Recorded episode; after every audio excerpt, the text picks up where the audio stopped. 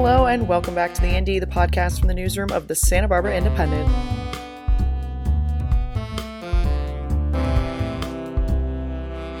I'm Molly McAnany, the host of The Indy, and for this week's episode, we're talking about mental health during the holiday season, something that many people struggle with.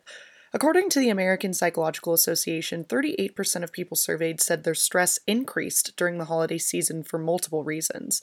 Some responded saying that family gatherings gave them stress due to political differences, while others felt more of an economic burden due to the pressures of gift-giving.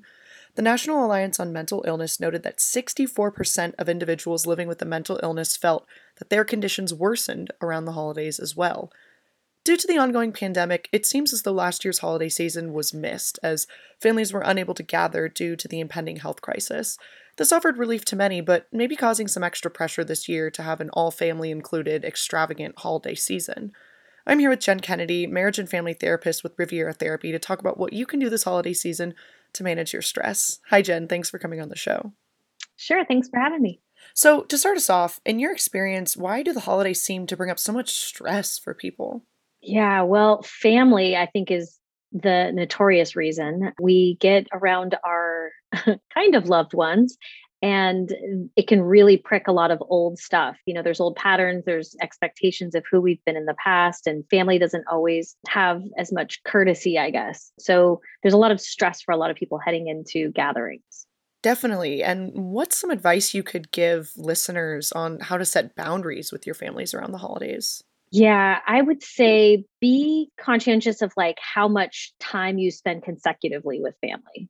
Take breaks, you know, if you need to, like go take a walk around the neighborhood or go take a nap or go to the mall or do something, go read a book, you know, have something you can do if you need if you need a break, because it might be more uh, stress inducing and they won't naturally kind of have those breaks built in. So, you know, plan for yourself. Yeah, and taking that space. So what's your advice on making plans over the holidays then? Because we kind of missed the holidays last year. What's your advice on how to not go overboard and overwhelm yourself? And do you see that trend on the horizon for this holiday season? Yeah, definitely. I think a lot of people, as far as I can tell, are traveling this year. They're making plans like because they missed last year, if not the last two years. So work within what you have in terms of budget, in terms of time off. It doesn't have to be just the holidays. You know, you can still see friends and family at other times, but, you know, don't overextend yourself and, you know, have a good time. Allow yourself to, you know, do what you want to do. Yeah. And that's definitely even more important for individuals with mental health issues. So in your experience, what are some coping mechanisms that those with heightened mental health issues could use this holiday season? Sure. And mental health issues can be things like anxiety, depression, Um, substance use issues, um, you know, not, we're not just talking about severe mental illness. Um, so those things definitely spike, can spike around the holidays or gatherings because there's a lot of pressure, not even just with family, but also with like work gatherings or just different social parties and that kind of thing. And we, we're out of practice. So going to these events and trying to pace yourself in terms of, if you're an introvert, maybe it's an extension of like, you know, overextension of how much capacity you really have. So just kind of being aware of maybe what your limits are and giving yourself some breaks.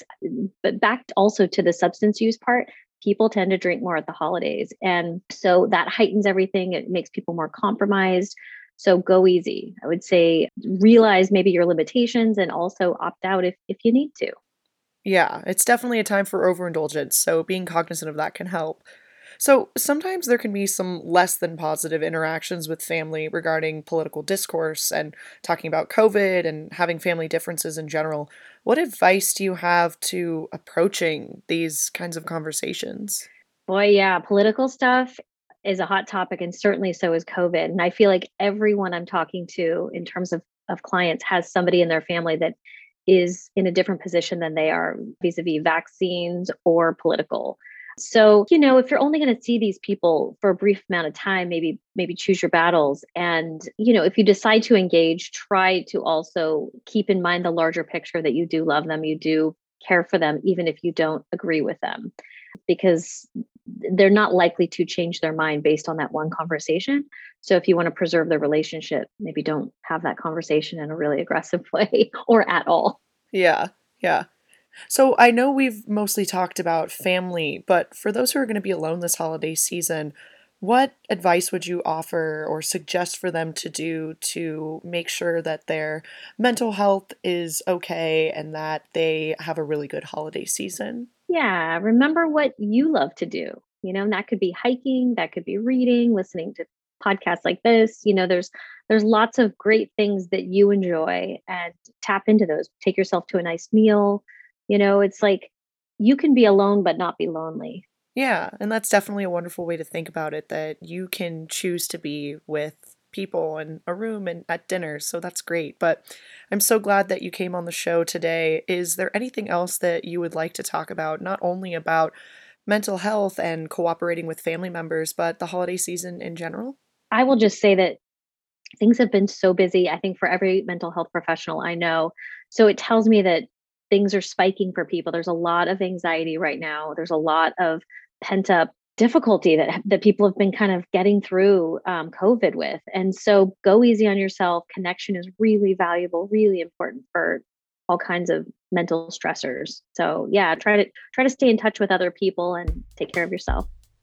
Once again, thank you to Jen Kennedy for coming on the show and speaking with me about how to take care of yourself this holiday season. Yeah, thanks for having me.